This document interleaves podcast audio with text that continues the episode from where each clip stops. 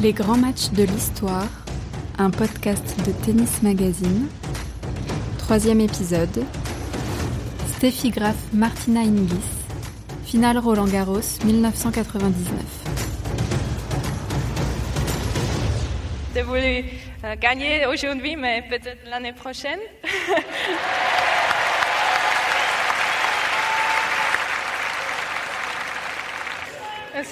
J'aime la ville beaucoup ici à Paris, j'aime la tout le monde, mais je ne peux pas gagner peut-être. Je ne sais pas c'est quoi le problème ici, mais c'est beaucoup de tournois. La voix au bord des larmes que vous entendez ici est celle de Martina Hingis pendant la cérémonie de remise des prix de la finale de Roland-Garros 1999. La Suissesse vient de vivre une expérience qui marquera à jamais sa vie de championne de tennis.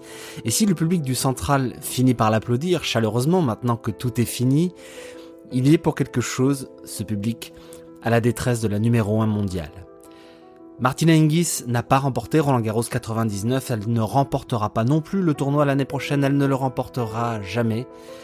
Elle qui possède alors pourtant le jeu de terre battu le plus beau du monde, elle qui vient de battre tous les records de précocité de l'histoire du tennis féminin. Au matin de la finale de Roland-Garros 1999, personne n'imagine qu'Hingis mettra en pause sa carrière quelques semaines plus tard à Wimbledon. Personne n'imagine qu'elle ne remportera plus de tournoi du Grand Chelem. Personne ne peut concevoir qu'à 18 ans, son histoire, le plus beau de son histoire, est déjà derrière elle. C'est inimaginable, c'est improbable, c'est impossible pour tout le monde et plus encore pour elle-même, qui pensait bien avoir à prononcer le discours de la gagnante ce jour-là. À 18 ans, Hingis avait tout pour elle, sauf la maturité suffisante pour absorber le niveau d'attente phénoménal autour d'elle. Sa finale est un de ces exemples fameux, parfois proposés par le tennis, d'implosion d'un joueur, d'une joueuse en direct, d'une perte de moyens spectaculaire et fatale. Cette finale de Roland-Garros 1999 reste encore 20 ans plus tard l'une des plus folles, des plus dramatiques et des plus émouvantes qui ait été proposée au public du Philippe Chatrier. Et s'il en est ainsi, c'est qu'elle marque aussi et surtout la dernière victoire en Grand Chelem d'une des plus grandes championnes de tennis de l'histoire, l'Allemande Steffi Graf, vainqueur de ce combat en 3-7 à 29 ans, quasiment 30, elle qui avait alors quasiment abandonné tout espoir d'être compétitive à un tel niveau et qui prendra sa retraite quelques mois plus tard. Mais ça aussi, personne ne le sait et ne peut encore l'imaginer. Cette finale est aussi un des rares exemples où le public a été incontestablement un des acteurs directs du jeu qui a précipité la victoire de sa favorite et l'implosion de la favorite objective du tournoi et de la finale. La dramaturgie de la rencontre doit aussi beaucoup aux incidents qui ont opposé les joueuses et notamment Martina Hingis au corps arbitral. L'arbitre de la rencontre, Anne Lasser, nous confiera dans ce podcast, vous allez l'entendre en détail et longtemps, que la Suissesse a frôlé la disqualification. Ce qui ne s'est jamais vu, évidemment, en finale de Grand Chelem, ni chez les hommes, ni chez les femmes, ni alors, ni depuis. Dernière chose sur cette finale, qui appartient au grand match de l'histoire que nous célébrons dans ce podcast, les gens qui ont assisté à cette rencontre ont vu se pratiquer un très haut niveau de tennis pendant quasiment toute la rencontre. Et les images, si vous vous amusez à les regarder sur YouTube, ont remarquablement bien vieilli, c'est souvent magnifique. 5 juin 1999, le court Philippe Chatrier s'apprête à vivre un moment historique. La pluie retarde la finale d'une heure, mais l'attente en vaut la peine. Dans 2 ou 3 heures, sauf énorme surprise, la Suissesse Martina Hingis aura remporté tous les tournois du Grand Chelem. Et à 18 ans, c'est évidemment une performance prodigieuse. Depuis sa victoire à l'Open d'Australie en 1997, 2 ans plus tôt, à 16 ans et 3 mois, la jeune prodige du tennis mondial a remporté 5 tournois majeurs, elle a soulevé tous les trophées qui comptent, sauf celui de Roland-Garros. En 1997, sa défaite en finale face à la Croate Iva Majoli avait été surprenante, mais depuis la joueuse a bien grandi, elle a connu quelques échecs qui l'ont fait évoluer en 1998, et elle est désormais une numéro 1 mondiale très autoritaire. Elle a gagné 5 tournois depuis le début de la saison à Sydney, à l'Open d'Australie, tournoi du Grand Chelem, à Tokyo, à Hilton Head et à Berlin, juste avant Roland-Garros. Venus Williams est la seule joueuse à l'avoir dominée sur terre battue avant ce Roland-Garros. C'était en demi-finale à Rome. Avec 15 victoires et une seule défaite, sa confiance est au sommet au matin de la finale. Sur le circuit, elle commence à souffrir de la puissance des sœurs Williams, mais elle reste la patronne de la WTA Et la patronne du tournoi, elle a par exemple battu 2 fois en 2-7 au cours de cette saison sur terre battue, la tenante du titre à Roland-Garros, Arantza Sanchez, 1 fois à Rome, et 1 fois, précisément, en demi-finale à Roland-Garros. L'Allemande Steffi Graf, adversaire d'Hingis en finale, est alors 6e joueuse mondiale, mais c'est un peu comme si elle appartenait déjà à l'histoire. Et sa présence à ce niveau de la compétition est un clin d'œil très sympa pour tout le monde, mais personne n'imagine qu'elle pourra vraiment rivaliser face à Martina Hingis. Graf n'a par exemple remporté aucun tournoi en 1999. Elle a derrière elle une finale, 3 demi-finales, 3 quarts de finale, des performances honorables. Mais la liste des joueuses qui l'ont dominée en 1999 raconte qu'à 29 ans, elle est en train de laisser sa place à une nouvelle génération. Cette liste, la voici: Lindsay Davenport, 22 ans, Monica Seles, sa grande rivale du début de la décennie, 25 ans, mais surtout Venus Williams, qui l'a battue 2 fois et qui n'a pas encore 19 ans, Serena Williams, qui l'a dominée à Indian Wells et qui n'a pas encore 18 ans. Dans cette liste, il y a aussi Martina Hingis, elle-même en demi-finale à Tokyo. Et il y a aussi la Française Julie Allard, qui alors a 28 ans, on n'est pas dans la même configuration, mais la défaite de Graf contre Allard est la dernière défaite en date avant Roland-Garros, et ça n'est évidemment pas une défaite qui annonce une victoire finale dans le tournoi parisien. Steffi Graf voit très bien ce qu'est en train de vivre Martina Hingis. À 18 ans, c'est peu ou prou ce qu'elle-même a vécu 11 ou 12 ans plus tôt, après sa première victoire à Roland-Garros en 1987. Graf a remporté au moins 4 fois chaque tournoi du Grand Chelem, un record jamais égalé. En 1988, elle a réussi le seul Grand Chelem doré de l'histoire du tennis, c'est-à-dire qu'elle a gagné l'Open d'Australie, Roland-Garros, Wimbledon, l'US Open et entre-temps l'or olympique à Séoul. Steffi Graf a occupé la première place mondiale quasiment comme une forcenée, avec 377 semaines en tout dans sa carrière, un record qu'elle partage depuis avec Serena Williams. Tout ça, c'est bien, c'est beau, c'est magnifique, mais c'était avant. Personne n'a vu Steffi Graf soulever un trophée du Grand Chelem depuis 1996, année où elle avait réussi un petit chelem. Elle avait gagné les 3 majeurs auxquels elle avait participé, Roland-Garros, Wimbledon, l'US Open. Curiosité, au cours de ce parcours à l'US Open à Flushing Meadows, elle avait battu une certaine Martina Hingis en 2-7 en demi-finale. La Suissesse était alors tête de série numéro 16. Elle avait 15 ans et 11 mois. Et au matin de cette finale, Steffi Graf savoure avant tout son plaisir d'être là. Si quelqu'un me l'avait dit avant le tournoi, je ne l'aurais pas cru. Parce que je ne me voyais pas à ce niveau-là. Je me battais pour retrouver ma forme, j'avais des restes de quelques blessures, mais les événements se sont plutôt bien enchaînés. Vous allez aussi entendre Martina Hingis au micro de la même journaliste, et la Suissesse, vous allez le voir, vous allez l'entendre, elle sait ce qu'elle veut, et malgré un certain nombre de formules de politesse, elle ne doute pas de l'issue de cette finale. J'ai pas souvent battu Steffi, mais bon, c'est quand même moi qui ai gagné la dernière fois. Bon, évidemment, c'est une légende, elle a gagné ce tournoi 5 fois, elle y a participé 15 fois, elle était très souvent en demi-finale. Jouer une finale contre une joueuse comme elle, c'est quelque chose de grand. J'adore l'idée de jouer contre elle et de la battre aussi. J'ai toujours dit que, dans ma collection, Roland-Garros était le dernier tournoi du Grand Chelem qui me manque. J'aimerais vraiment remporter ce trophée. Hingis n'a pas de filtre, elle a confiance en elle. Elle va en faire, pendant cette finale, l'éclatante et maladroite démonstration. À la gauche de la chaise, Steffi Graf, Allemagne.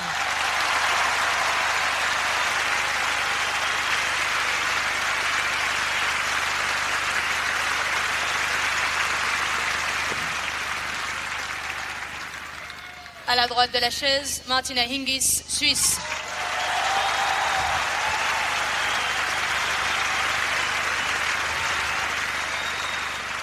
Cette partie se donnera au meilleur des 3 manches avec jeu décisif dans les 2 premières.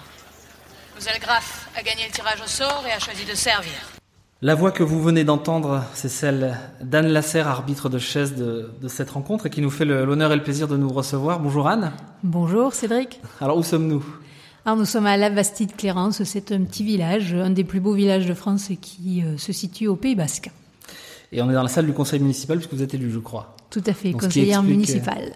ce qui explique cette acoustique un petit peu particulière et solennelle. Mais après tout, pourquoi pas, puisqu'on va parler d'un match important. Graf Hingis, finale de Roland-Garros 1999. Alors la règle dans ce podcast, c'est qu'on se fait toujours accompagner d'un témoin. Et en venant ici, je me disais que l'arbitre de chaise est un témoin sacrément privilégié de ces matchs. Ah, c'est alors sur le coup, j'ai pas vécu ce match comme un match historique, mais maintenant avec le recul et ce qui s'est passé après, je dis oui, j'ai eu de la chance de participer à ce match. Et quand on est sur la chaise, quand on est arbitre de chaise, on peut en profiter de cette position privilégiée ou pas vraiment à cause des responsabilités? Sur un match de tennis, il faut quand même rester très concentré. On a des méthodes, je dirais, pour se un petit peu pas déconcentrer, mais relâcher la concentration au changement de côté. Mais ce qui est quand même une finale de Grand Chelem, on doit quand même rester très très vigilant, et notamment avec cette finale-là. Mais c'est vrai qu'il y a une préparation un peu particulière pour une finale de Grand Chelem aussi, préparation psychologique. Alors quel type de préparation? J'allais vous demander comment on apprend de la bouche de qui, qu'on est mandaté pour arbitrer une finale de Grand Chelem. Alors c'était votre troisième finale à Roland-Garros? Tout à fait. Troisième en 4 ans, si je me trompe pas. C'est ça. Alors comment on apprend qu'on a été choisi, à quel moment, qu'est-ce que ça fait? En fait, déjà on apprend, c'est une décision de la part du comité de direction de Roland-Garros, de la part des superviseurs et juges arbitres, puisqu'on est évalué en étant arbitre de chaise. Donc, travail que l'on a fait tout au long de la quinzaine, au moins les 10 premiers jours du tableau final. Après, ils regardent évidemment la couleur des badges, puisqu'en règle générale, sur une finale de Grand Chelem, maintenant, il n'y a plus que des badges d'or. Alors les badges, racontez rapidement à nos auditeurs qui ne connaissent peut-être pas ces subtilités. Subtilités. Donc en fait, il existe des niveaux d'arbitrage au niveau français. Déjà, il y a 3 niveaux. Et puis A1, A2, A3. Et ensuite, une fois que l'on a gravi tous ces échelons, on passe au niveau international. Et donc, il y a le badge vert qui existe, mais que nous, on ne fait pas encore, enfin, qu'on ne préconise pas trop, en tout cas en France. Et donc, ensuite, on passe au niveau international, où tous les examens sont en anglais. Donc, il faut quand même un petit peu connaître la langue de Shakespeare. Et donc, on a badge blanc, badge bronze, badge d'argent, badge d'or, un petit peu comme les médailles aux Jeux Olympiques. Et donc, voilà, maintenant, que seuls les badges d'or sont choisis pour faire une finale de Grand Chelem. Et ensuite, en fait, il y a aussi les nationalités des joueurs et des joueuses, puisqu'on ne va pas mettre un arbitre français avec des joueurs français en finale de Grand Chelem. Ça ne se fait plus, même une quelconque finale sur un tournoi ATP ou WTA, ça n'existe plus.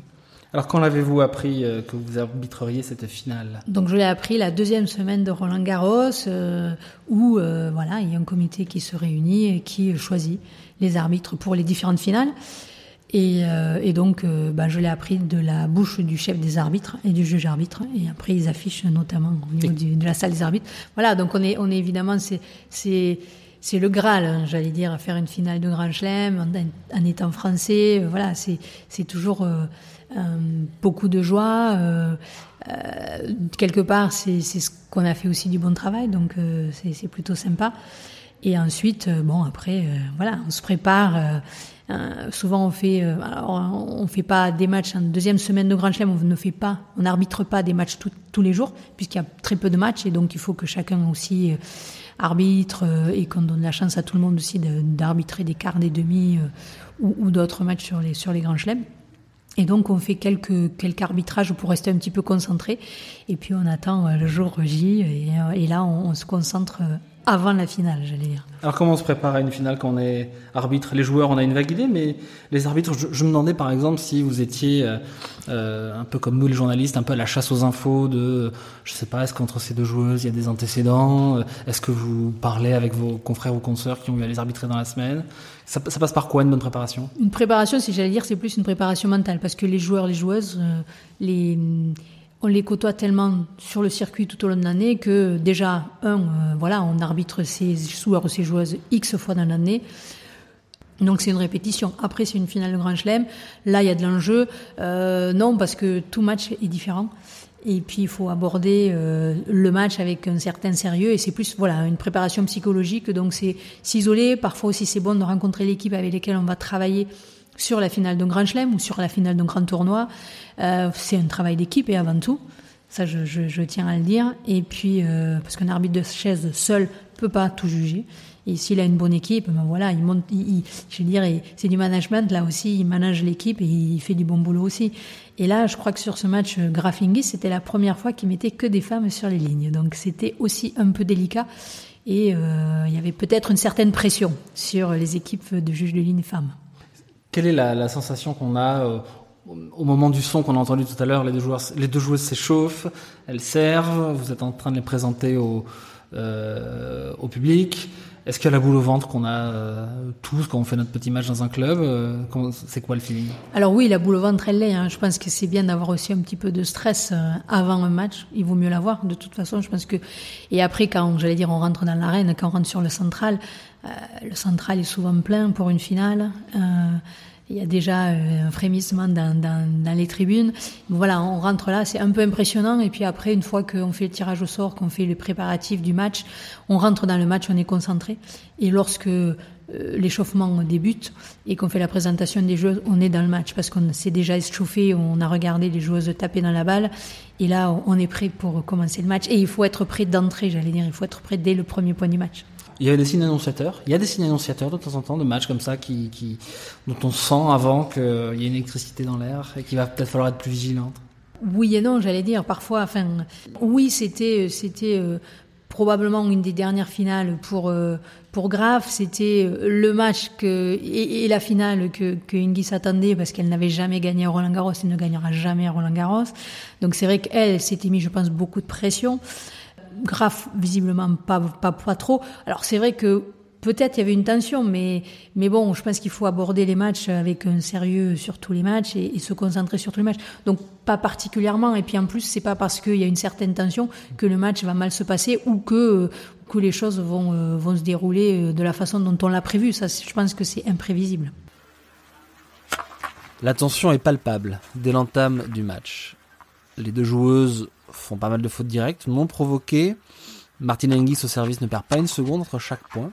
Mais la Suissesse réalise le break d'entrée, elle conserve son avantage et elle mène rapidement 2-0. Dans le troisième jeu, Steffi Graf commet une double faute qui place Martina Hingis à 15-40. 2 balles de double break à 3-0. Graf alors a beaucoup de difficultés avec son revers, pilonné par Martina Hingis, laquelle distribue le jeu à son rythme, assez brillamment, comme prévu. À 15-40, l'Allemande comprend qu'elle a besoin de mettre beaucoup plus de volume dans sa balle et un peu moins de rythme dans l'échange puisque ce rythme facilite le récital de Martina Hingis. En quelques minutes, Graf passe de ses 2 balles de break contre elle à une égalisation à 2 jeux partout. Elle se tape la cuisse après avoir gagné son premier jeu comme si elle était rassurée sur sa capacité à être réellement compétitive face à la numéro 1 mondiale.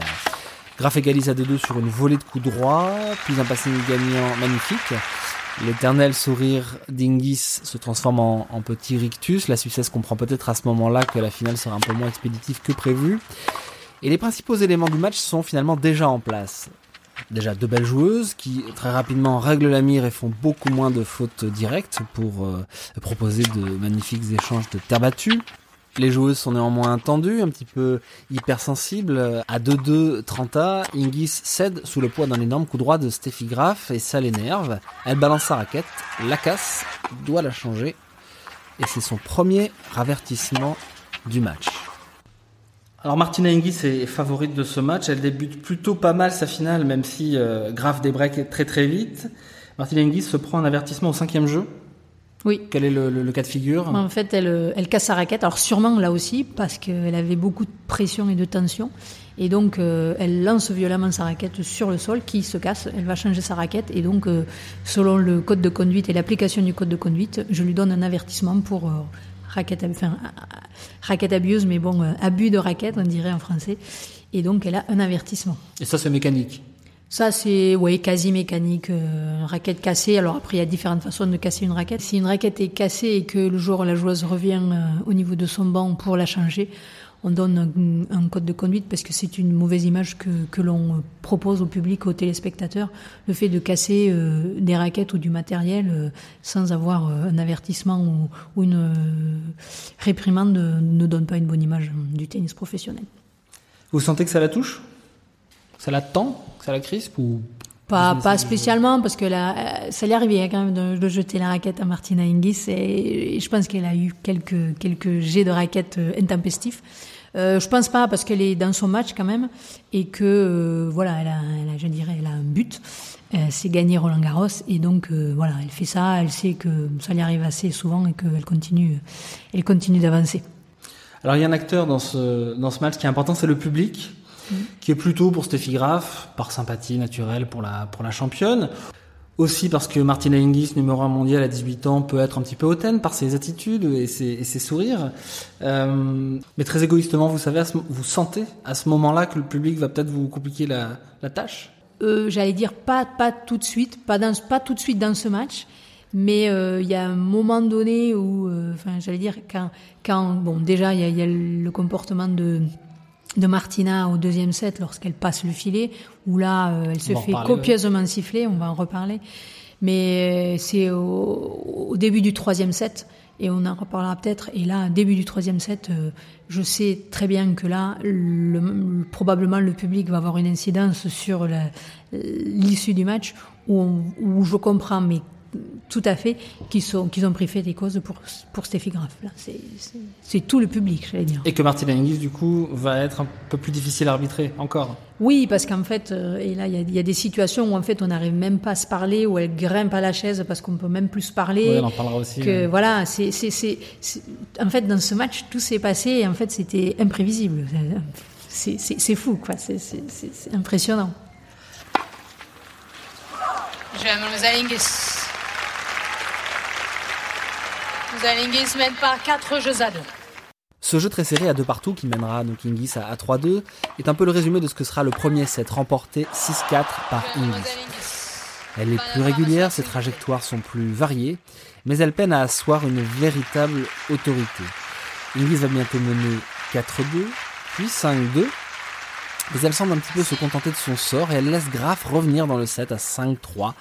À 5-4, on la voit sourire de dépit et se cacher les yeux quand Graf remporte un joli point, comme si l'Allemande n'était dans le match que en raison de la passivité de la Suissesse. S'il vous plaît, les choses sont prêtes, merci. À 5-4, Hingis sert pour le 7, elle est menée 0-30.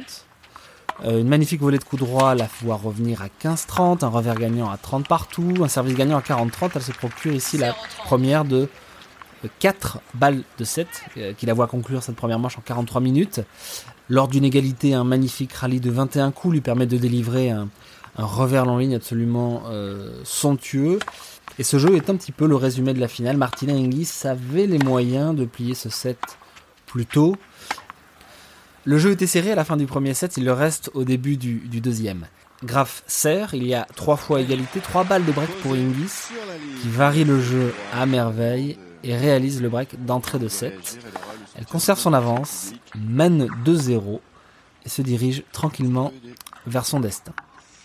Pour comprendre ce qui va se jouer maintenant, à 2-0 à partir du deuxième set, on peut citer et traduire Steve Flink et son livre « Les plus grands matchs de l'histoire du tennis », jamais traduit en français.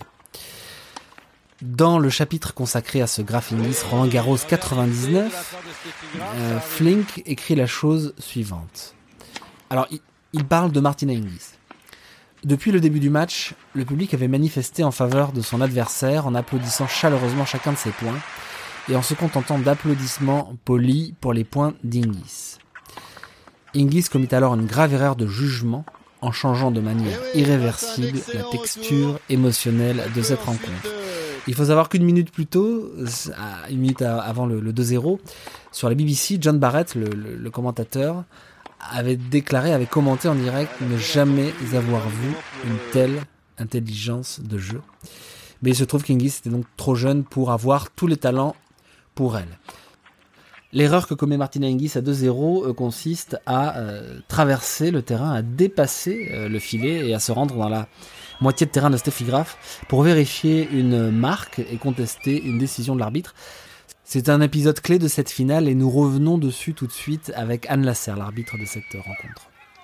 Nous sommes au début du deuxième set, tout se passe comme prévu, j'ai envie de dire, avec un œil de journaliste en tout cas. La numéro 1 mondiale est en train de battre la revenante Steffi Graf, 1-7-0, 2-0, Graf serre, retour de Martina Hingis, long, annoncé faute. Là Martina Hingis n'est pas d'accord.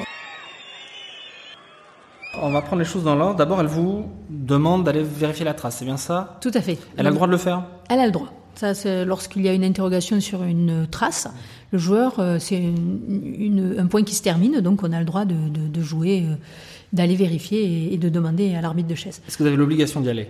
Alors, là, j'allais dire oui, il faut y aller. Mais il y a deux choses. D'une part, c'est une balle qui est au fond du court, donc pas toujours évidente à voir avec les traces de pas. Ah, où est la marque ? Il n'y a pas de marque. Mais ce que je fais, c'est que je demande à ma juge de ligne si elle a la trace. Elle me dit oui. Bon, moi, je ne l'avais pas spécialement, mais elle me dit oui. Donc, vous, en fait, vous lui demandez de venir visuellement à 15 mètres ou quand vous êtes à côté d'elle ? Non, je lui demande. Avant de descendre, je lui demande. D'accord. Parce qu'en fait, il y a un processus qui fait que, ou un procédé qui fait que... Alors, soit on a directement la trace et on plonge, on descend, on va vérifier la trace, on prend la décision, on revient sur la chaise. Soit, si on a une interrogation sur la localisation de la trace, on n'est pas très sûr, notamment en fond de cours où il y a beaucoup de traces avec les pas. Et puis, c'est pas de votre côté. Hein. C'est à l'opposé, c'est plutôt loin, côté ligne externe. Donc, c'est plutôt loin de moi. Et donc, je demande à la juge de ligne, avant de descendre, de savoir si elle a la trace. Elle me dit oui. Donc, bon, si elle a la trace, moi, je descends. En théorie, on juge la trace et... Tout le monde revient s'asseoir et on continue le jeu. Là, donc, je descends et la juge de ligne m'accompagne.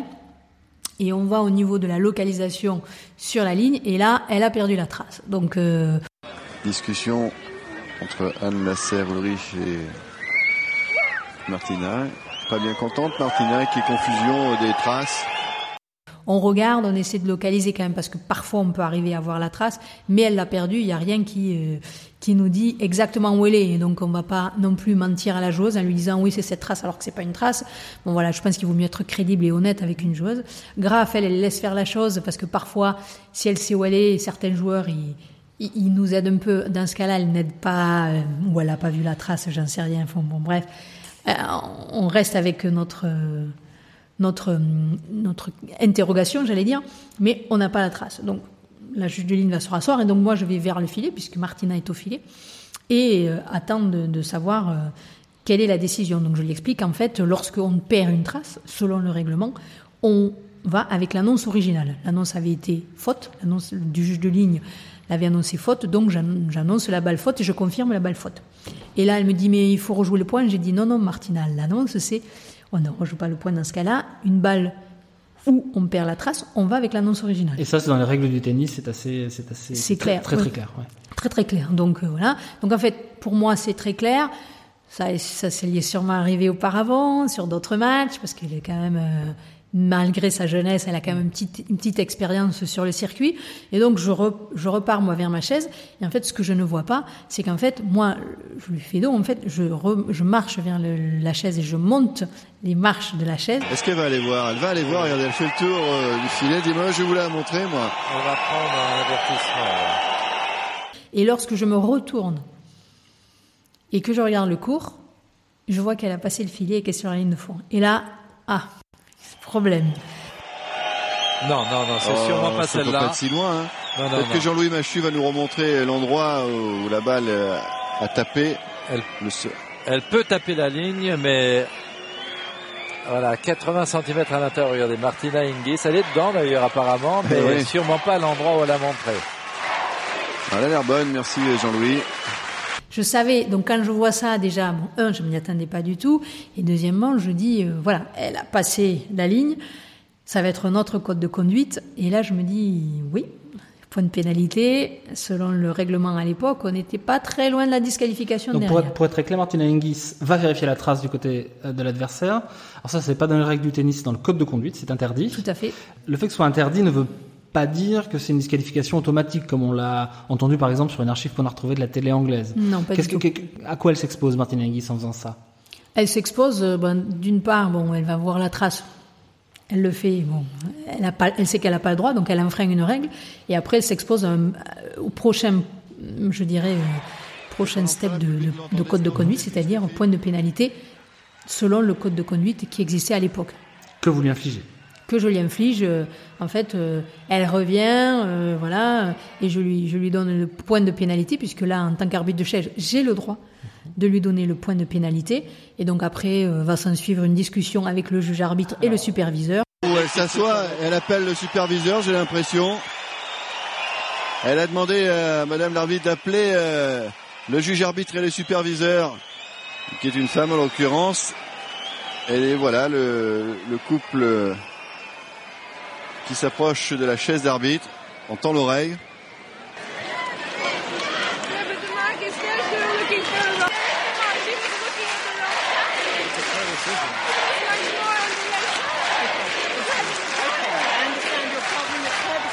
Elle est sûre de son fait, Martina Hingis. Elle défend ce qu'elle croit être juste. Elle me demande d'avoir le juge-arbitre et le superviseur, et là, pour discuter... C'est elle qui demande les deux.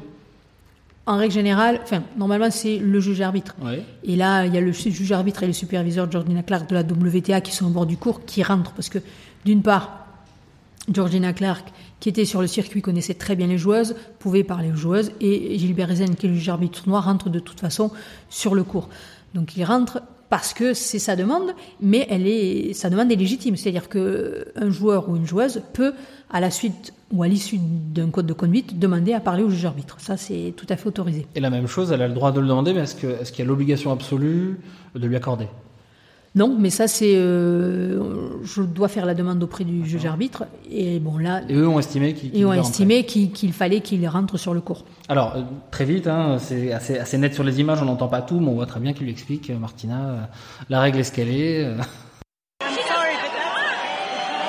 je crois qu'elle n'aura pas gain de cause. On est en train de lui dire que les deux arbitres...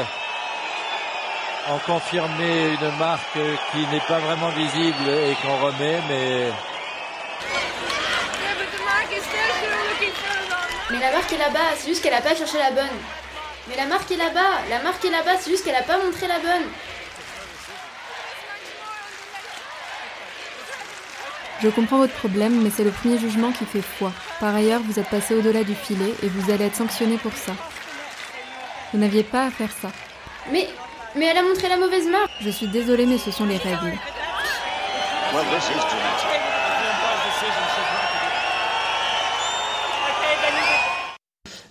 Ils mettent beaucoup de temps à obtenir d'elle qu'elle reprenne le jeu. Oui, parce que je pense qu'elle... alors, je sais pas, je peux pas me mettre à sa place, mais au fond d'elle, je pense qu'elle a... D'une part, elle veut absolument ce point, je pense. Mais j'ai toujours un doute sur cette balle, très honnêtement. Voilà. Quand vous voyez les images, qu'est-ce que vous vous dites ? C'est difficile. En fait, on n'a pas l'arbitrage électronique ou avec les précisions que l'on peut avoir maintenant avec tout ce qui est caméra. Et j'ai encore un doute. Et je pense que je l'aurai toute ma vie, ce doute. Bien sûr. Et voilà. C'est vrai que sur les images, elles ne sont pas super longues.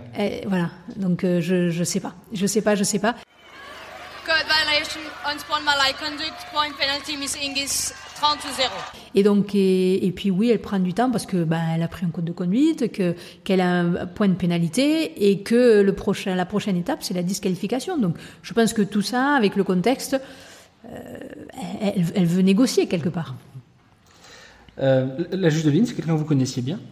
J'avais arbitré avec elle sur d'autres tournoi, oui, puisqu'elle était de Marseille, je crois. D'autres tournois et d'autres Roland-Garros. Donc, c'était jamais rien produit de ce type avec elle ? Non, jamais. Vous en avez reparlé ? Pas trop. Non, je crois pas. Parce qu'en fait, c'est la fin du tournoi et que je crois qu'ensuite, elle a arrêté l'arbitrage, je crois. D'accord. Ouais. Vous n'avez pas voulu ? C'est comme ça, j'allais dire, c'est la vie. Ça s'est passé à ce moment-là.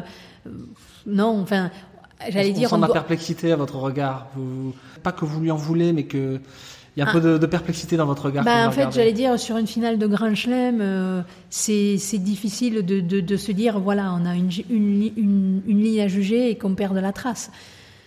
On devrait être, mais bon, l'erreur est humaine, hein, j'allais dire. Et puis la pression, le monde, voilà, l'enjeu, et peut-être que, voilà, elle a... Je sais pas. Elle s'est peut-être mis une pression aussi sur elle et que voilà, elle a perdu la trace ou qu'elle a hésité et bon, ça arrive. Et moi qui n'ai pas non plus localisé la trace, bon, ça arrive. Bon, toujours est-il que Martina Hingis mène 1-7, 1-break et qu'elle a encore les choses en main pour remporter cette finale. Menée 30-0, Martina Hingis surjoue l'hilarité. Elle se moque ouvertement de l'arbitre, de Graf peut-être, du public peut-être. Toujours est-il que cette attitude assez hautaine, le public va la lui faire payer. Graf réduit l'écart à 2-1, mais Hingis conserve son service d'avance. La Suissesse le dira plus tard, elle dira « Si j'avais mené 3-0, Steffi Graf aurait été brisée. » Brisée est un grand mot, mais Hingis elle-même commence à apparaître un petit peu plus vulnérable qu'elle ne devrait l'être. À 3-2 en sa faveur, elle perd son service d'avance et elle le perd avec la manière, si on peut dire. En tout cas, Steffi Graf monte en puissance, montre qu'elle est présente et au-delà de ça, prend un plaisir fou à jouer cette finale. Pour égaliser à 15 à sur le service d'Hingis, l'Allemande réussit un amorti magnifique. Elle sourit. Son plaisir à jouer cette finale est très communicatif. Et l'écart avec la tension de Martina Hingis ne fera que croître avec le temps. Pour égaliser à 3-3, elle réussira 2 retours gagnants, un lob magnifique. Le jeu de Graf est plus créatif qu'il ne l'a jamais été depuis le début de la finale. Elle varie beaucoup plus ses balles, il lui arrive de monter au filet, ses coups droits sont plus lourds. Je vous invite d'ailleurs à écouter les échanges entre Graf et Hingis. Les points d'impact les plus forts, les plus lourds sont ceux de Steffi Graf, ceci. Et les points d'impact plus faibles sont ceux de Martina Hingis. Cette amplitude dans la puissance et la conviction, elle aussi, ira croissante avec le match. Dans cette finale, il est difficile de conserver son service, on l'a dit. Alors Steffi Graf passe en tête à 4-3, non sans avoir sauvé une balle de break. Hingis égalise à 4 partout, non sans avoir sauvé une balle de break elle-même. À ce moment du match, les deux joueuses sont à leur meilleur niveau. Martina Hingis a du mal à l'accepter. Elle continue ses petits sourires insatisfaits, comme si le niveau de jeu de Graf n'était dû qu'à ses propres erreurs. Le point du match a lieu sur ce jeu très serré de 4-3 sur le service de Martina Hingis. Un échange formidable, faute de balles courtes, croisées, de lob, de contre-lob, de montée au filet, à l'issue duquel Steffi Graf a un smash a priori facile à aplatir, mais qu'elle expédie dans le filet. Ça, c'est pas vrai! C'est pas vrai! Oh là là là là! Une des images importantes à l'issue de ce point, c'est Martina Hingis qui s'accroupit, épuisée par le point, ce qu'on peut comprendre, mais elle continuera à partir de ce moment-là à donner des signes de fatigue croissants. Ses premiers signes sont d'abord discrets, elle cherche à les dissimuler, et plus le temps passera, plus ces signes seront manifestes, et la dimension physique sera un facteur important de la suite de cette finale. À 4 jeux partout, Martina Hingis prend le service de Steffi Graf. Elle va servir pour le match et pour son premier titre à Roland-Garros. Elle mène 15-0, la voilà à 3 points du titre. Sur le deuxième point, elle se précipite en revers, elle veut conclure beaucoup trop tôt. 15 partout. À 15-a, Hingis commence à manifester sa fatigue par des cris à l'impact de la balle qui n'y ressemblent pas. Graf finit par l'attirer au filet et par la passer d'un passing de revers recouvert très rare pour elle et qui l'amène à 15-30. À l'issue de cet échange, Hingis s'appuie sur le filet. Un nouveau signe de fatigue. Graf, elle sourit, elle prend plaisir à jouer ce match. Elle déclarera plus tard qu'elle avait décidé que ce Roland-Garros 1999 serait son dernier et que, à un jeu de la fin, confrontée à la réalité de ses dernières foulées sur la terre battue parisienne, elle s'était comme engagée à profiter de ces derniers échanges comme jamais, ce qui explique en partie peut-être qu'elle lâche autant ses coups à ce moment du match. La voilà à 15-30. Une faute de revers de Martina Hingis, de précipitation à nouveau, la propulse à 15-40. Je vous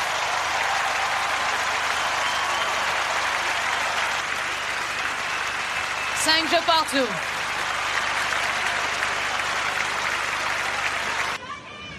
Graf sourit.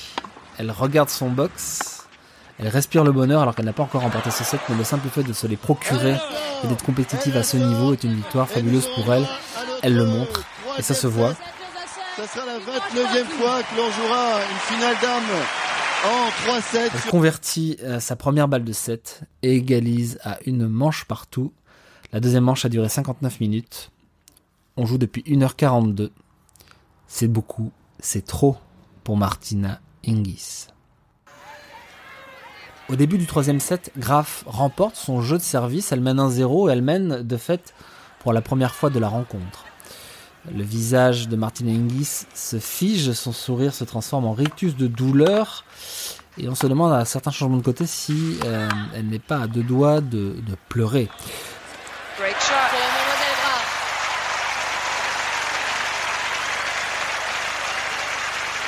Premier jeu, dernière manche. Graf remporte son engagement sur le premier jeu de service du troisième set et de fait elle mène pour la première fois du match. Il n'y a pas eu de pause après le set gagné par Graf à 7-5. Et à 1-0 contre elle, Martina Hingis décide de prendre une pause, d'aller aux toilettes et de se changer. Steffi Graf la suit. Et là encore, au retour des deux joueuses, plus rien ne sera comme avant. 1-7 partout. Et là, les deux joueuses font une pause. Alors, qui vous la demande, cette pause ? Oh, je pense qu'elle la demande de toutes les deux, parce que d'une part, elles sont autorisées à aller aux toilettes, hein, fin de set. À l'époque, on pouvait y aller beaucoup plus fréquemment. Maintenant, c'est vraiment fin de set, en tout cas recommandé. Donc elles partent. Hingis va se changer. Là aussi, elle a le droit, changement de set, elle a le droit de se changer. Et donc, Graf revient plus rapidement des toilettes.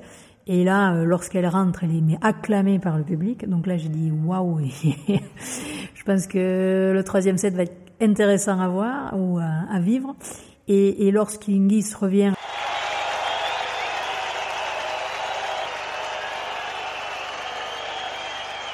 Après de nombreuses minutes... 7 minutes, voilà.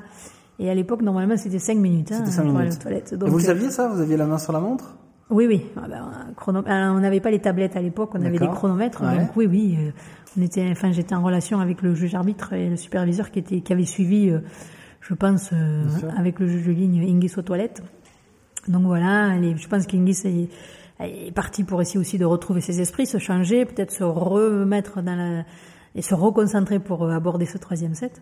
Mais bon, lorsqu'elle rentre, elle se fait copieusement siffler et Hingis... je pense à quand même une certaine pression, mais Graf, elle, est en totale fusion avec le public, puisque lorsqu'elle rentre et qu'elle s'assoit sur son banc, le public fait la hola et qu'elle suit et qu'elle fait la hola avec le public. Donc, que va-t-il se passer ?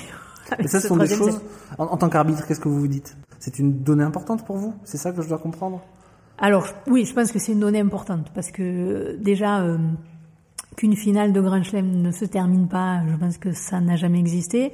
Qu'un joueur soit disqualifié lors d'une finale de Grand Chelem, il y a tellement d'enjeux. Alors sur le moment, je dis voilà, et on continue, on avance, de toute façon on est là, et puis personne ne va me remplacer, donc je suis là, il faut que j'assume. Et je me dis disqualifier un joueur. J'aurais pas disqualifié le joueur puisque c'était la décision du juge arbitre. Parce qu'on décide d'une décision de disqualification, on dit que le superviseur ou le juge arbitre a été appelé sur le court, mais on ne... Voilà. Et donc ensuite, c'est la discussion entre l'arbitre, le superviseur ou le juge-arbitre, et ensuite avec les joueurs. Et la décision est prise, mais un arbitre seul ne pourra pas disqualifier un joueur. Donc là, voilà, moi je continue d'arbitrer. Évidemment, je regarde souvent le banc, pas des joueurs, mais le banc des juges-arbitres, et puis on continue d'avancer, parce que je pense que voilà, il faut essayer d'aller au bout de ce match et pas arrêter dans des conditions disciplinaires. Et vous saviez quel était le niveau de tolérance du juge-arbitre sur ces 7 minutes qui auraient dû être 5 ? Non, je sais pas. Et ce match a été si tendu, spécifique et Graf-Hingis que les règles ont évolué à l'issue de ce match, c'est-à-dire que le fait qu'Hingis ait frôlé la disqualification à ce point a fait réfléchir les instances du tennis. Agassi avait été disqualifié la même année en 99 sur un tournoi aux États-Unis avec les trois grades, donc avertissement, point de pénalité, disqualification. Voilà, ouais. les trois étapes, j'allais dire, ouais. Pour être disqualifié. Il n'y en avait pas d'autres. Il n'y en avait pas d'autres, voilà. Et donc sur le match, sur cette finale-là, c'est vrai qu'on frôle un petit peu la disqualification. Et donc en 2000, le règlement, je dirais, s'assouplit un petit peu.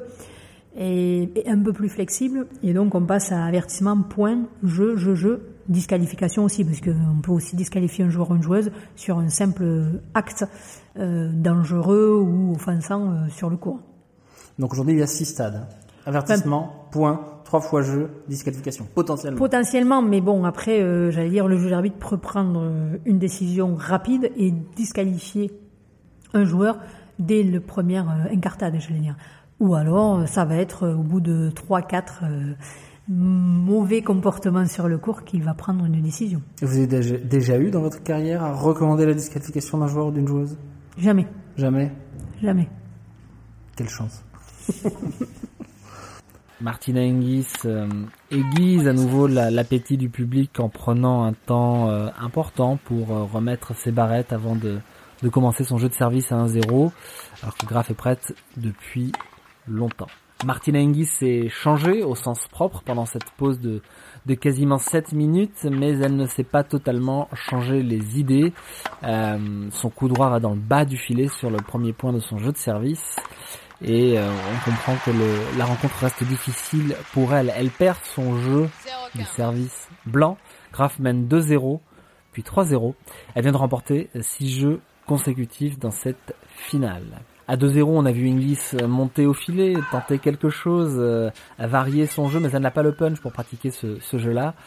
À 3-0, au changement de côté, Martina Hingis a la tête dans la serviette.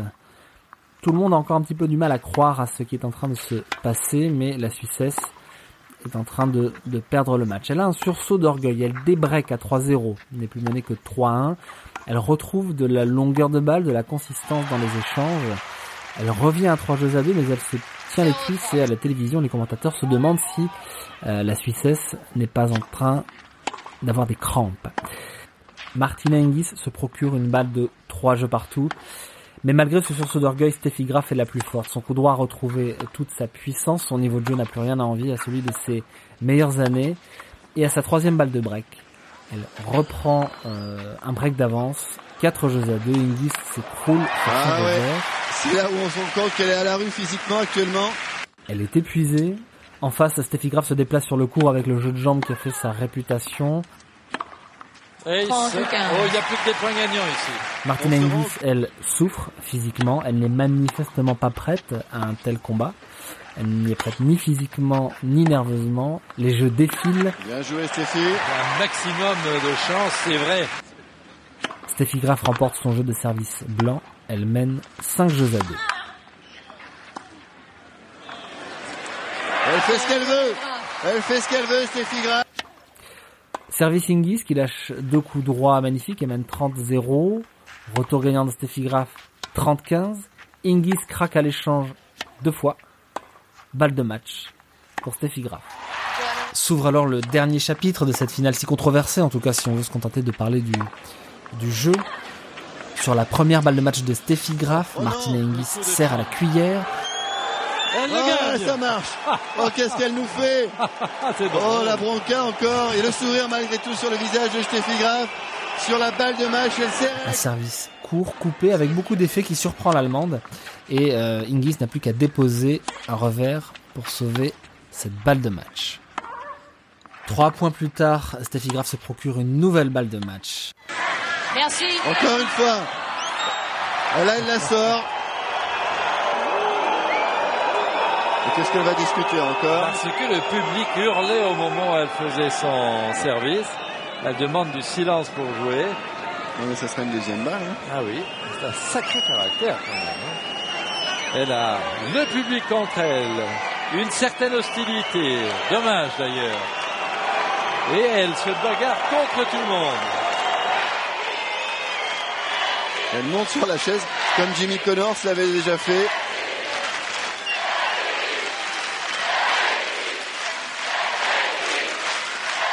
Et Steffi qui s'explique beaucoup avec ses mains aussi là-bas, qui comprend pas ce qui se passe. Elle dit, mais de quoi elle parle là? Qu'est-ce qui se passe?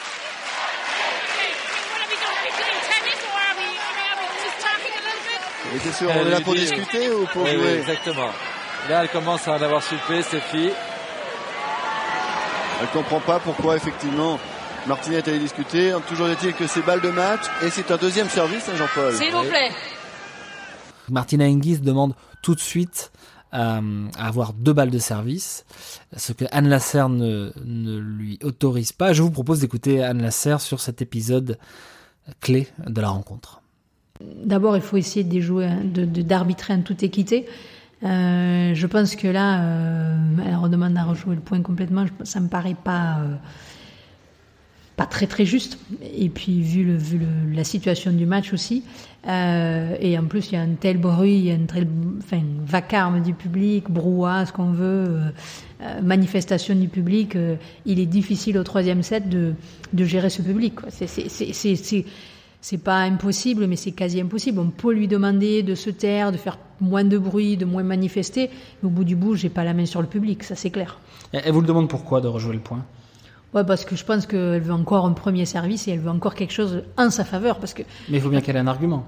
Oui, mais bon, parce qu'il y a trop de bruit, que voilà, et qu'elle n'a pas pu ou qu'elle a été dérangée. Mais c'est pas, je ne sais plus exactement la discussion. Mais, et en plus, elle monte souvent parce qu'il y a tellement de bruit durant ce troisième set qu'en fait, on ne peut même plus discuter. Et elle vient au pied de la chaise, elle monte aussi les barreaux. Alors, on la voit monter sur la chaise. Ouais. Pour qu'on puisse échanger, parce qu'on ne s'entend plus. Elle a le droit de monter sur la chaise ? Oui, elle peut. Hein. Elle peut. Bon. Dans ce contexte-là, je pense que pour se parler, plutôt que de crier, parce qu'on a quand même des micros tout autour de la chaise. On vous voit plaquer votre main sur le micro. Et normalement, voilà, il y a certaines conversations qui ne devraient pas être entendues. Donc, en fait, le fait de discuter, et là, on ne s'entend plus. Donc, il est plus facile de discuter lorsque, voilà, on est tout près et lorsque je me penche. Et aussi, c'est bien aussi de se pencher, de pouvoir écouter, d'être enclin à écouter le joueur. Et donc, je me penche pour écouter ce qu'elle a à me dire. Mais vous sentez qu'elle est dans le dialogue ou plus trop à ce moment-là ? Je pense qu'à ce niveau-là et à ce stade du match, je pense qu'elle est plus trop dans le dialogue. Elle a perdu pied. Je pense que en ce début de troisième set et selon l'évolution du match et la configuration du match, elle sait très bien que ce match-là, ce grand chelem-là, il lui échappe encore. Et Graf a très bien compris aussi. Alors Graf a aussi un petit peu joué de ce contexte, je ne sais pas si vous vous souvenez, à égalité sur ce jeu-là, à 5-2, donc le jeu qui peut lui donner et qui lui donne 2 balles de match, dont une sera décisive. Elle vous demande aussi de vérifier une trace sur une première balle d'Hingis qu'elle juge litigieuse, vous confirmez qu'elle est bonne. Comment vous la sentiez, Steffi Graf, à ce moment-là ? Parce que vous nous disiez il y a quelques minutes qu'elle laissait Hingis bouillir un tout petit peu toute seule, mais est-ce qu'elle n'a pas aussi un petit peu joué du contexte, notamment dans ce dernier jeu? Ouais, elle a sûrement joué du contexte, vu son expérience au niveau tennis, enfin, sur le plan tennistique. Elle a très bien vu que Hingis avait la pression, moi aussi, de toute façon, je l'avais. Et donc, en fait, c'est de bonne guerre. Hein. Elle demande à vérifier la trace, histoire de peut-être aussi, pourquoi pas, avoir une décision en sa faveur. Voilà, pour le moment, chaque fois, c'est Hingis qui demande. Elle a rien demandé quasiment du match et là voilà, elle met un petit coup de pression et sur moi je pense et sur Hingis aussi parce que elle sait très bien que le match est plus ou moins gagné. Et vous, quelle est votre ligne de conduite ? Vous êtes actrice du match de façon peut-être un petit peu plus active et visible que prévu. Donc oui. C'est quoi votre tactique, votre plan de jeu ? J'ai presque envie de dire. Mon plan de jeu. Voilà, en fait, j'ai pas vraiment de plan de jeu en fait. Le but, j'allais dire, ultime, c'est de terminer ce match de façon sportive, je dirais, sans disqualification. Et ensuite, voilà, il y a un perdant, il y a un gagnant. Et puis après, se remettre de ce moment fort émotionnellement, parce que c'est quand même très très fort. Hingis sert une toute petite 2e balle. L'échange s'engage. Pour la dernière fois du match, un coup droit puissant et tendu de Steffi Graf provoque la faute de Martina Hingis. Son revers est trop long.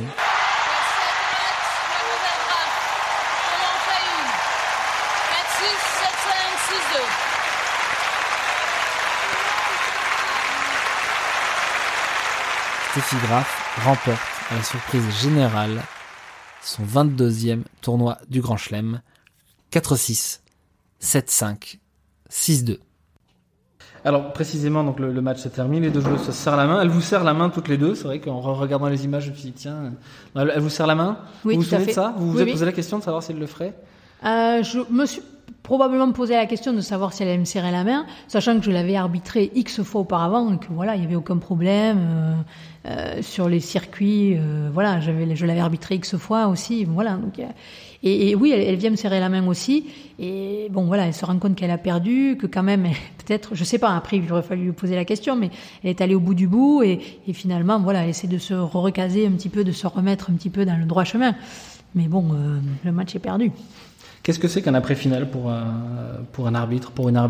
On vous voit sur les images descendre de la chaise très vite. Et du coup, c'est quoi, vous, votre planning une fois que le match est terminé ? Planning, le match une fois que le match est terminé. Bon, là, déjà, vu le contexte et la physionomie du match, Il me tardait de sortir du cours, ça c'est clair. Après, on est obligé de rester, selon le protocole, on est obligé de rester sur le cours parce qu'il y a la remise du plateau, etc. Et je me fais siffler aussi sur en allant chercher le plateau. Bon, oui, j'allais dire, vu ce qu'avait fait le public, il fallait pas s'attendre à autre chose, de toute façon. Mais vous restez sur le cours ou vous allez vous isoler dans un vestiaire ?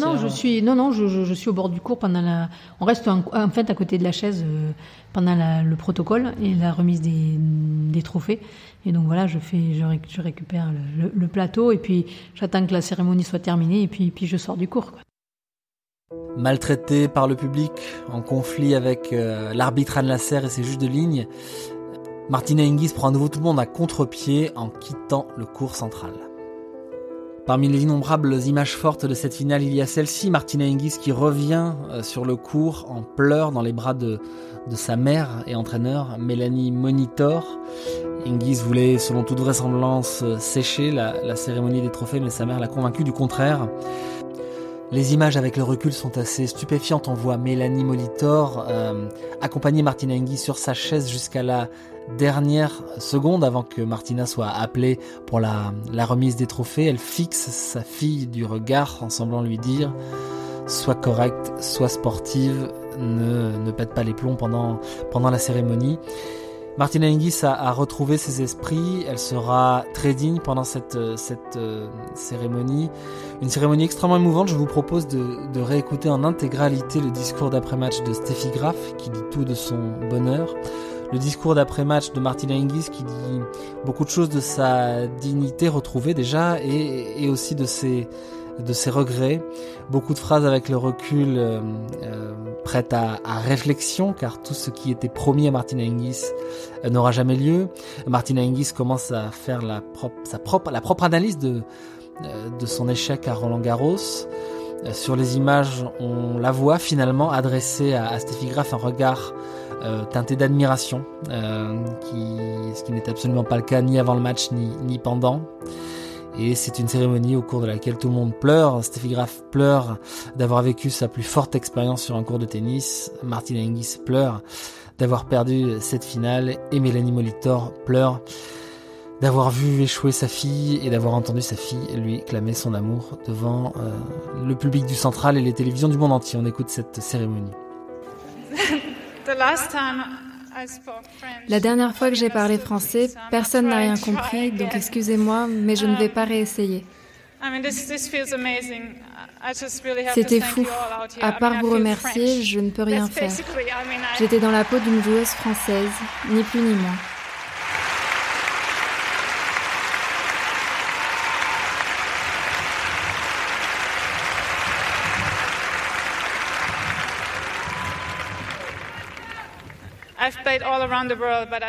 J'ai joué partout dans le monde, mais je n'ai jamais eu un public comme aujourd'hui.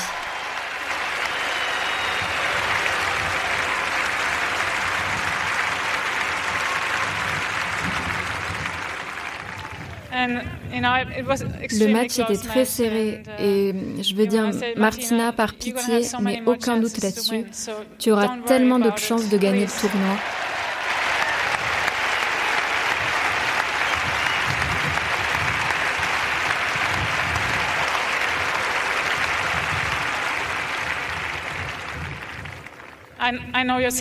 Tu es une grande joueuse et tu gagneras ici. Vraiment, ne t'inquiète pas pour ça.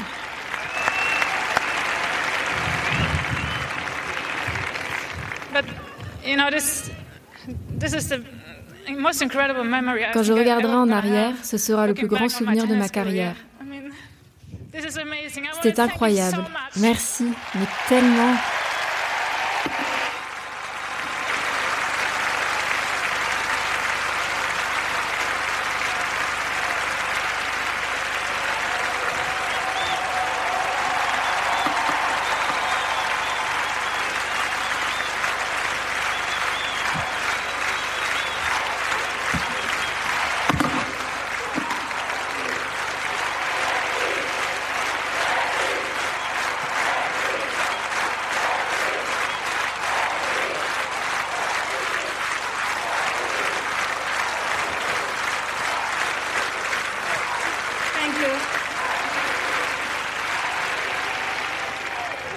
because otherwise I'm not going to stop crying now. Well, I'm from Switzerland, but I don't speak much French either. Mais beaucoup de félicitations à Steffi. Aujourd'hui, c'était très bien match.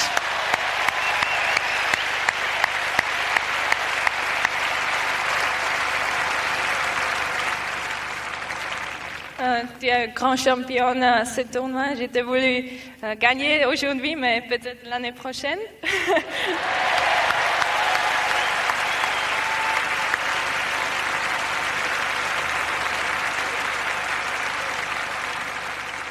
Et peut-être aussi le public l'année prochaine à Montaille.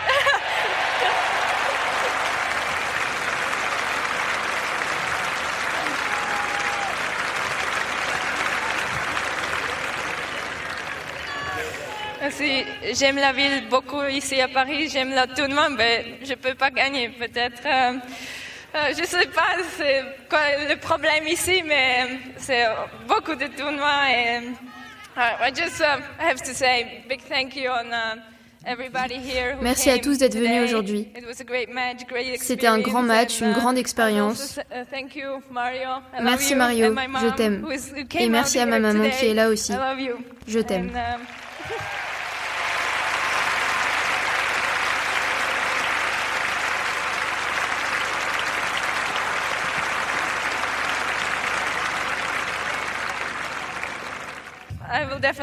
Vraiment, comptez sur moi pour revenir. Merci. Vous y repensez souvent ce match ou c'est nous, les journalistes, qui vous obligeons à le faire ? Alors, non, j'avoue que j'y repense pas souvent. Alors, juste après le match, alors là, évidemment, j'ai pas très bien dormi, je dois dire. J'ai pas passé Pourquoi une superbe nuit. Bah, en fait, c'était, je revivais le match, revoir le match. Qu'est-ce qu'on aurait pu faire, dû faire, je sais pas. Peut faire de mieux, peut faire de différent. Ouais, c'est ça. Même encore, je me dis, est-ce que, au niveau communication avec le public, on aurait peut-être pu faire autre chose. Mais attention, on est quand même aussi encadré par le règlement sportif et le règlement ITF, et on peut pas tout faire non plus. Voilà, on est quand même sujet et soumis à un code de conduite. Nous, en tant qu'arbitre ou juge-arbitre. Donc voilà. Après avec le recul, mais bon, ça s'est fait, on vit dans l'instant présent et sur le coup, c'était compliqué. Après, je me suis relancée avec Wimbledon et ça s'est plutôt bien passé. J'ai eu le soutien des joueurs et des joueuses qui me disent, elle aurait dû être disqualifiée, blablabla. Et puis j'ai fait une demi-finale à Wimbledon derrière et bon, c'était bien, c'est reparti. Mais c'est vrai qu'on prend un coup sur la tête quand même. Mais vous avez eu la sensation de perdre le contrôle du match ? Non, parce que si j'avais perdu le contrôle du match, je pense que je n'aurais pas terminé le match. C'est-à-dire, qu'est-ce qui se serait passé ? Peut-être que, je ne sais pas, j'aurais moi aussi explosé, peut-être comme Hingis, je ne sais pas. Non, mais c'est la question qu'on peut se poser, c'est si je n'arrive pas au bout ou si je perds mes nerfs sur la chaise, qu'est-ce qui se passe ? Parce que ça peut être aussi une interprétation possible. Bon, malgré tout ce qui bouillait et ce qui se passait à moi dans ma tête, je suis allée au bout. Quelque part, c'est bien aussi. Les conséquences de cette finale sur la carrière des deux joueuses sont alors impossibles à deviner, mais elles sont pourtant énormes. Alors Steffi Graf poursuit sur sa lancée à Wimbledon en atteignant la finale qu'elle perd contre Lindsay Davenport. Mais Steffi Graf prendra sa retraite à peine 2 mois plus tard, à l'issue d'un abandon au tournoi de San Diego. L'Allemande dira avoir réalisé que cet abandon, dû à des problèmes physiques, problèmes qu'il avait beaucoup diminué en 97 et 98, ne l'avait finalement pas si atteinte que ça. Elle avait donc compris qu'elle n'avait plus le virus de la compétition en elle et qu'elle avait probablement atteint le sommet de sa carrière avec sa victoire à Roland-Garros en 1999. Graf arrête sa carrière à 29 ans avec 22 titres du Grand Chelem. Elle ne battra donc pas le record de 24 titres de Margaret Court, l'Australienne, qui lui a décerné la coupe Suzanne Lenglen à l'issue de sa victoire contre Martina Hingis.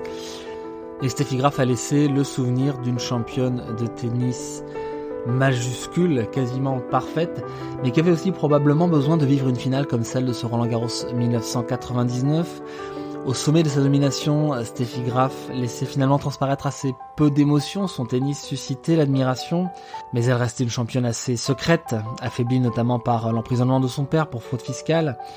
Dans un documentaire que lui consacrera quelques années plus tard ESPN, la chaîne américaine, tous ses proches affirmeront que la finale de Roland-Garros 1999 a définitivement modifié l'image de Steffi Graf que personne n'avait jamais vue aussi heureuse radieuse et extravertie qu'est l'issue de cette rencontre. Martina Hingis restera de son côté ébranlée à jamais par cette défaite en finale. Personne ne peut alors imaginer ce qui va suivre, c'est-à-dire une défaite au premier tour de Wimbledon contre Jelena Dokic et un break du tennis et un break de la collaboration technique avec sa mère. Martina Hingis disputera encore 4 finales de Grand Chelem, elle les perdra toutes, y compris la finale de l'Open d'Australie 2002 contre Jennifer Capriati après avoir mené 6-4, 4-0 et 6-4 balles de 5-1. Martina Hingis décidera d'arrêter sa carrière en 2003 à l'âge de 22 ans après une défaite en finale à Indian Wells contre Antushova. Elle fera un autre retour autour des années 2006-2007 et malgré quelques coups d'éclat, notamment en double, mais aussi quelques-uns en simple, jamais elle ne retrouvera un niveau proche de celui qui a fait d'elle une gagnante de 5 tournois du Grand Chelem entre 16 et 18 ans. Martina Hingis reste aujourd'hui la plus jeune vainqueur d'un tournoi du Grand Chelem à 16 ans et 3 mois. Elle laisse le souvenir d'une joueuse quelque peu capricieuse et difficile à saisir, mais aussi d'une joueuse absolument magnifique à voir jouer et d'une intelligence de jeu peu aperçue depuis, peut-être chez Justine Hénin ou Amélie Mauresmo. Vous avez arbitré à nouveau Graf et Hingis après ce match ? Alors, Graf et Hingis, oui. Pas toutes les deux l'une contre l'autre, parce que je suis pas sûre qu'elles se soient rejouées. Non, Graf arrête sa carrière cette saison-là. Ouais. Cette saison-là. Hingis fait une pause d'ailleurs après Wimbledon. Oui, après Wimbledon. Graf, oui, je l'ai arbitré, je crois que c'était à Filderstadt, de mémoire, mais ou Hingis, je sais plus. Donc voilà, sur une finale. Et j'ai pas arbitré Hingis pendant quelques semaines, histoire de faire une pause pour elle et pour moi. Je pense que émotionnellement, psychologiquement, c'était plutôt pas mal. Ça se fait, en tout cas. Et puis, Graf, je sais pas si je l'ai réarbitré après, je sais plus. Je me souviens plus. Je me souviens pas. Et Hingis, je sais pas, dans l'avant-retrouvaille, vous en avez reparlé? Jamais. Pas du tout? Jamais. On n'a jamais reparlé, non. Ça aurait été intéressant, peut-être, d'en parler. Mais après, c'est pareil, on a un code de déontologie, en tant qu'arbitre. Et discuter de ce genre de match, etc., je pense que c'est pas simple. Et puis, il faut demander l'autorisation au juge-arbitre, au superviseur sur lequel on est. Donc, non, on n'en a jamais reparlé. En tout cas, elle a, dans ses déclarations publiques postérieures, elle a reconnu qu'elle avait perdu ses nerfs au cours de ce match et effectivement qu'elle s'était mal conduite. Merci beaucoup de nous avoir reçus pour évoquer ce match, match extraordinaire aussi par son niveau de jeu. Je ne sais pas si vous pouvez profiter de ça, vous, de votre chaise. Niveau de jeu, non, pas tellement. Enfin, on voit des points parce que, bon, en tant que joueur, ou joueuse, voilà, on apprécie les beaux coups, etc. Donc sur certains matchs, on arrive à dire waouh, enfin, intérieurement, j'allais dire beaux points, etc. Mais bon, on prend pas parti. Là, je pense que sur ce match-là, je pense que j'ai pas vraiment. Il y a de très beaux points, oui. En ayant revu certaines images, oui, c'est vrai qu'il y a de superbes points, superbes échanges sur terre battue. Construction de points, etc. Mais non, sur le coup, je pense que j'étais plus concentrée sur l'arbitrage que sur le déroulé du match. Donc Anne, vous n'êtes plus arbitre professionnel depuis 2002, mais vous continuez à exercer des responsabilités dans le milieu de l'arbitrage et du tennis. Oui, tout à fait. Bon, le tennis est une passion, une passion d'une vie, je pense. L'arbitrage probablement aussi. Et donc, je suis toujours juge-arbitre international, badge d'or. Seule en France à avoir ce badge. Wow. Et donc j'essaie de maintenir le niveau en faisant le nombre de tournois requis en tant que juge arbitre. En France, 4 ou 5 tournois en tant que badge d'or, c'est 4 ou 5 tournois. Donc on peut vous voir sur quel type d'événement?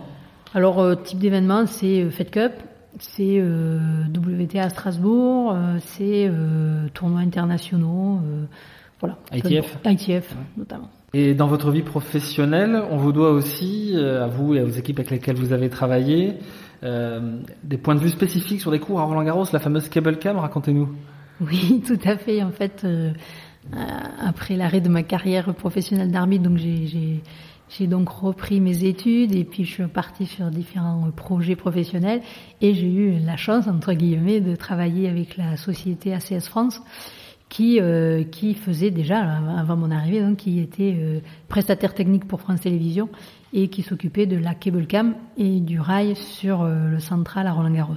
Merci en tout cas de nous avoir éclairés et à très bientôt. Merci beaucoup. Merci, au revoir. C'est la fin de cet épisode et avant de vous rendre à l'actualité du tennis, je dois vous dire que l'entretien avec Anne Lasser a été enregistré à la Bastide-Clairence, donc au Pays Basque, à quelques pas, à une cinquantaine de mètres peut-être, d'un lieu très particulier de l'histoire du tennis et surtout du jeu de paume qui est l'ancêtre du tennis, puisque se trouve à la Bastide-Clairence le plus vieux trinquet de jeu de paume. Le trinquet, c'est l'équivalent du cours, c'est l'endroit où se pratique le jeu de paume. Donc se trouve le plus vieux trinquet de jeu de paume daté et connu à ce jour. Les matériaux retrouvés sur place par les historiens remonteraient à l'an 1512, ce qui fait donc de ce lieu le plus ancien endroit connu pour la pratique du jeu de paume. Si vous aimez l'histoire et le tennis, je vous encourage à aller le visiter, c'est tout à fait impressionnant. Merci encore d'avoir écouté cet épisode, à très bientôt sur les supports de Tennis Magazine. Ce podcast vous a été raconté par Cédric Rouquette. Documentation Marie Moussier. Voix additionnelle Julia Borel, Zoé Pinet. Le bimestriel Tennis Magazine est disponible en kiosque, l'appli mensuelle est disponible dans les stores, vous pouvez vous abonner à notre newsletter et nous suivre sur les réseaux sociaux. Ce podcast a été réalisé par l'agence Créafid.